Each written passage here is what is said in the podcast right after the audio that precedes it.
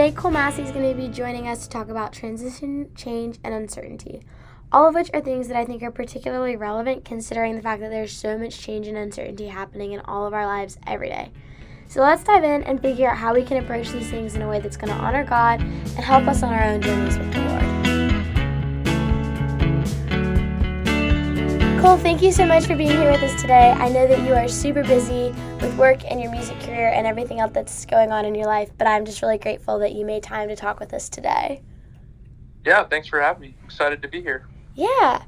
Um, could you go ahead and tell us a little bit about yourself so we can get to know you before we jump into today's topic of transition, change, and uncertainty? Sure thing. Yeah. Um, my name is Cole Massey. Um, I am 22 years old.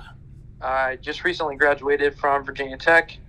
Go Hokies um, with a degree in marketing management. Um, and now I have a full time job working for a company called Kollmorgen in Radford, Virginia.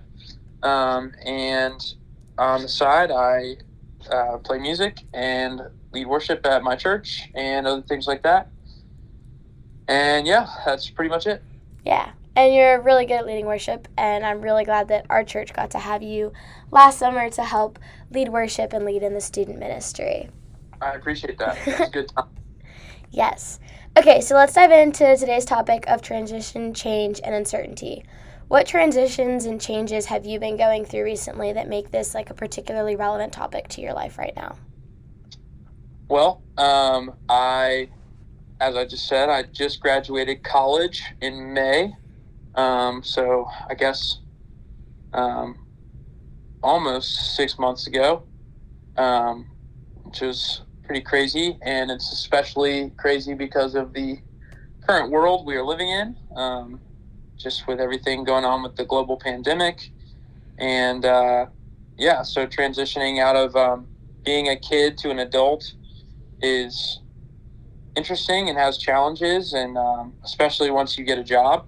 Um, you know, I'm now locked up eight to five every day working. Um, but it's great. I love it. Um, and it's definitely necessary, especially starting out a career. But um, yeah, it's interesting going from the change of being in high school or college where you're kind of the uh, you're kind of the leader of your schedule and and then all of a sudden you have to report to someone else's schedule. So um, it's definitely definitely interesting, um, but it's good.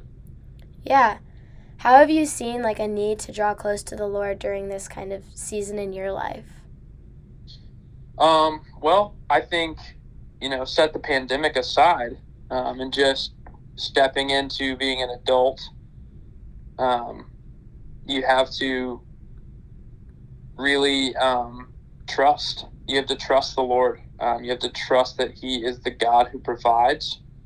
Um, and that is a lot easier said than done. And I think when you're in college or high school and you're living off your parents' money and um, everything is put right in front of you and um, life is pretty easy, it's easy to say that God provides. But then when you graduate and you're in the middle of a pandemic and not a lot of companies are hiring and you're thinking, "Oh shoot, I I got to figure something out something out for myself because I'm a I'm an adult. I got to figure it out." And when not a lot is going on, your back's against the wall and, and that's when you say, "Is God really the God who provides? Do I really trust him?" Um, and so I think I had no choice but to but to lean into the Lord because when everything else around you that you put hope in falls apart, uh, you know, you don't really have any other places to go. Yeah, that's really true. And I think one of the really nice things about the Lord is like even when everything else around us is changing, like Hebrews 13:8 says Jesus Christ is the same yesterday, today and forever. So like mm-hmm. God's not going to change at all no matter what's going on in our lives and his character stays the same. Yeah, that's exactly right. What do you think makes change and transition and uncertainty and all these things so hard for people to deal with? Well, um, we're humans and we like comfort. Um, we like to be comfortable. And so when we have to do something that is not comfortable, um, it freaks us out. And uh, it doesn't matter how spontaneous of a person you are. Um, the second you have to step out and do something uncomfortable, uh, it throws you for a loop. And so I think because of that, people people don't like change because change means doing something you're not familiar with, and it means doing something that might be out of your comfort zone. And so um, it's really easy to get comfortable living the college lifestyle.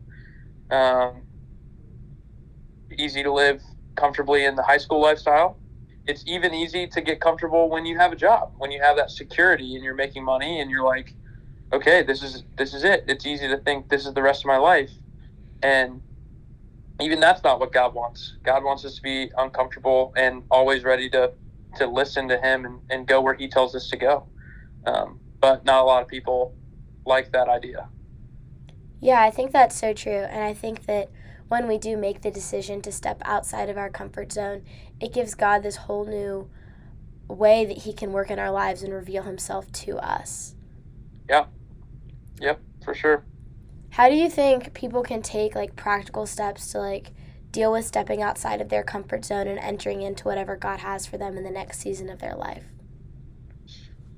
It's a good question. Um, I think the first thing I would say is you you gotta you gotta first build your foundation with Jesus. Um, I've been walking with the Lord since uh, I was five years old, um, and you know there are still there are still pieces of my foundation that I'm building, and so how can you trust God if you have no foundation with Him? If you have no history with Him? If you have no reason to trust Him? Um, and so it takes going through experiences that cause you to have to trust Him and building a history. Um, and so it starts with getting into the Word reading reading stories and testimonies of ways that, that God provided, that God took care of his people. You know, the Israelites, they followed a, a cloud by day and a pillar of fire by night, and he provided provided manna and quail, and their shoes never wore out when they were in the wilderness for 40 years. Um, and and I think the earlier you can start stepping into that time of starting to trust him and saying, God, you you're the God who provides. You you provide for the birds. So if you provide for the birds, then you provide for me.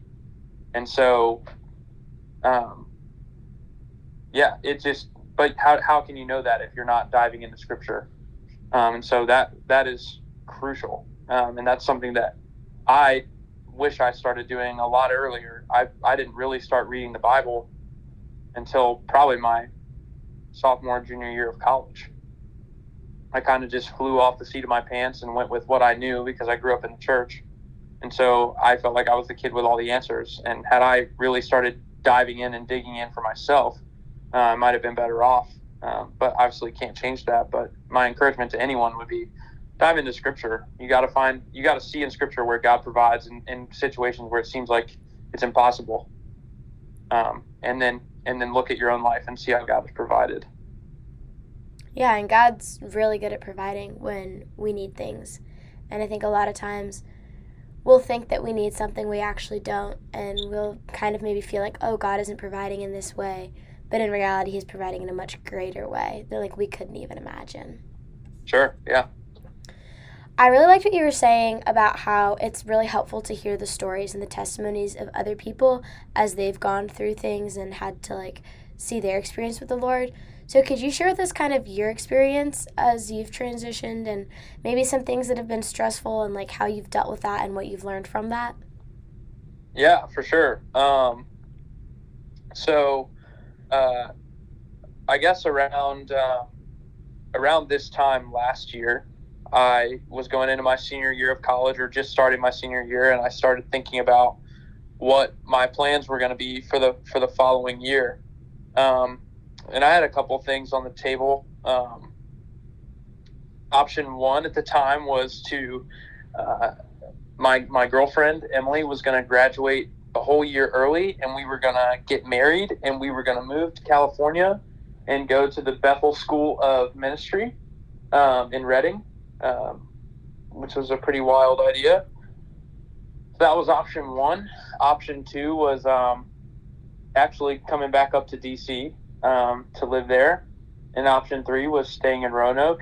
Um, and one of the things I always said I never wanted to do was stay in Roanoke. Uh, yet here I am. Um, but it was just funny being, you know, a senior in college and thinking I had it all figured out. Um, and, um, but I, I ended up it ended up being really stressful for Emily to think about graduating early, and so we, we kind of scratched that idea. And she said, "I'm gonna stay for a fourth year," and and so I was kind of faced with the decision of do I move somewhere and do long distance, or do I stay around the area? Um, and I really felt like God told me to stay around the area, and so I said, "Okay." Then God, if you're if you want me to stay around the area, I need you to to provide. I need you to to take care of me and I felt like he said he was going to do that. And so, fast forward to um, February, and um, I was starting to get stressed because I didn't have a job yet. And I was like, Lord, you're telling me to stay around the area, but where's where's the job? Where what am I what am I going to do? How am I going to make money? How am I going to take care of myself? Um, and in that, um, Emily actually sent me an Instagram post for a job fair for local companies at Virginia Tech, and I went and met with um, my now employer, Kollmorgen, um, and it was interesting because um, they interviewed me the week before our spring break in March. They did a phone interview with me. They said it went well, and they wanted to invite me back for a for an in-person interview. And then I went to New York City for spring break, which at the time did not know that was a horrible idea.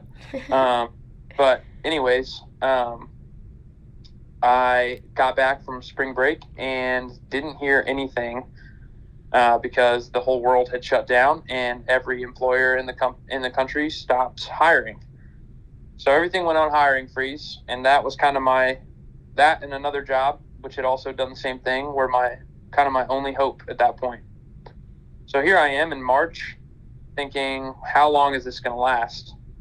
Um, and so much so much uncertainty was surrounding it and i just had no idea what what the lord was going to do and the whole time i just kept saying god i, I trust that you're going to provide but at the same time i'm having a hard time trusting um, and so i graduated with no job and um, you know with having with having big big plans for this next year and this next part of my life um, with with Emily and with other things, I, I was like, God, I, I, gotta I gotta have something, and I don't have anything right now. And so I started studying to be a realtor um, because I was like, I got to do something.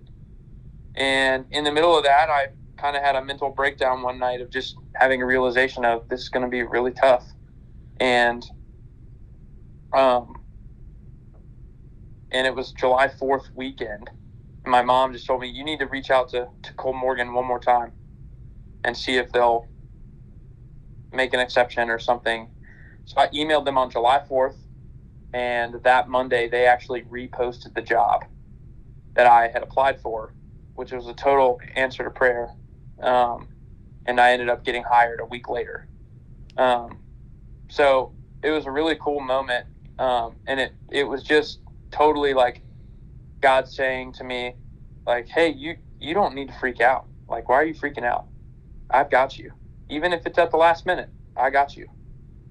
And so, you know, I think it's really easy to read those examples in scripture. It's really easy to hear other people's examples and say, okay, yeah, God's going to provide for me. But, but then in the, in your time of need, in your time of being like, where, where are you, God? You know, it's harder to believe that. Um, but if you just keep leaning in, you know, obviously my story is not going to be the same as everybody's, but that's where God steps in. He says, I got you. I'm taking care of you. So, yeah, it's a pretty cool testimony from just what happened this year. Yeah, that's really amazing the way that God provided for you in that way. And even when you felt like there wasn't going to be anything, God will provide provision for his purpose for you. And like That's if right. he calls you somewhere, he's going to provide for that. So I really love that. Um, what is just like a golden nugget of advice that you have for anybody going through a season of change? Um, you're going to have good days and you're going to have bad days. You're going to have days where you're like, I really trust you today, God. And then you're going to have other days where you're like, God, where are you? And I don't know who you are and I'm mad at you. Um, and through this season, I've just been thinking about um, David and how David was called a man after God's own heart. And if you read the Psalms, you know, it's so up and down. Like one one psalm, he's he's cursing God and he's saying, "Where are you, God?" And then he finishes the psalm by saying, "God, I love you and you're so good to me, and you've never left me." And it's just that constant back and forth, and that's what that's what being after after God's heart is is being completely raw with Him and just casting all your fears, anxieties, struggles, doubts on on the Lord, and and saying, God, even when I don't, I trust you. Even when I'm confused, I trust you. Um, yeah, it's that song Waymaker. When even when I don't see it, you're working. Even when I don't feel it, you're working. You never stop. You never stop working. Um, because he, he makes a way where there is no way. Um, so, yeah, trust, trust in the Lord. Yeah, thank you so much for sharing with us about that. All right, I'm now going to ask you the same three questions that I ask everyone that comes on the podcast. Okay. So the first one is what has been the most impactful verse for you on your journey with the Lord and why? Ooh, um, Hebrews Hebrews ten um, 8 through 8 through 10 it says when he said above you have neither desired nor taken pleasure in sacrifices and offerings and burnt offerings and sin offerings. These are offered according to the law. Then he added behold i have come to do your will. He he does away with the first in order to establish the second. And by that by that will we have been sanctified through the offering of the body of jesus christ once and for all. Meaning jesus was the ultimate sacrifice and so, because of that, I can live free of shame and free of guilt. And when things are falling apart, I can know that God that God loves me because Jesus died once and for all. He died once and for all. He took it. He took it from me because he loved me so much. Um, he took any any sin, any shame, any guilt to the point where we we an apology doesn't even do it justice because he already he was the ultimate apology. He was the ultimate sacrifice. Um, I love so, that he was the ultimate apology. That's yeah. that's a good word right there. yeah. It's pretty cool. Okay, what book should I read next? Oh man, um, I just read a book recently called Flesh by Hugh Halter. Um, it's a really good book. It's all about um, it's all about being the the flesh of Christ, being the incarnation of Christ right now here on earth. Um, and what what does it look like to live as close to Jesus as we possibly could? Um, so I think that's a that's a great book. That is a great book. I'm gonna put that one on my list. All right, and then lastly, what is something that everyone should know but might not know? Gosh, um, uh, I think that you should know that you don't know what you don't know. You don't know what you don't know. All right. And and life life is crazy and the second you think you have it figured out, another curveball gets thrown at you. And so one of my mantras this this year has just been just been to be a sponge. Anywhere I go, just be a sponge. Soak it all up. Learn as much as you can from anybody you possibly can and, and you are never too good to learn from somebody. So, yeah. That's some good advice. I really like that. All right, well, Colt, thank you so much for joining us on the podcast today and sharing with us your perspective. You have a lot of good things to share, so thank you. Thanks, Grace Lauren. Thanks so much for tuning into this week's episode of the On the Journey podcast to talk about transition, change, and uncertainty. I'm so glad that you got to hear from Cole Massey. He had so many good things to share with us. Uh, make sure you guys follow at On the Journey Podcast on Instagram and hit the subscribe button so you can stay up to date on all the podcast episodes that are coming out. Tune in next week to hear about faith over fear and not letting fear get the best of you. Peace out, friends, and remember to enjoy your journey.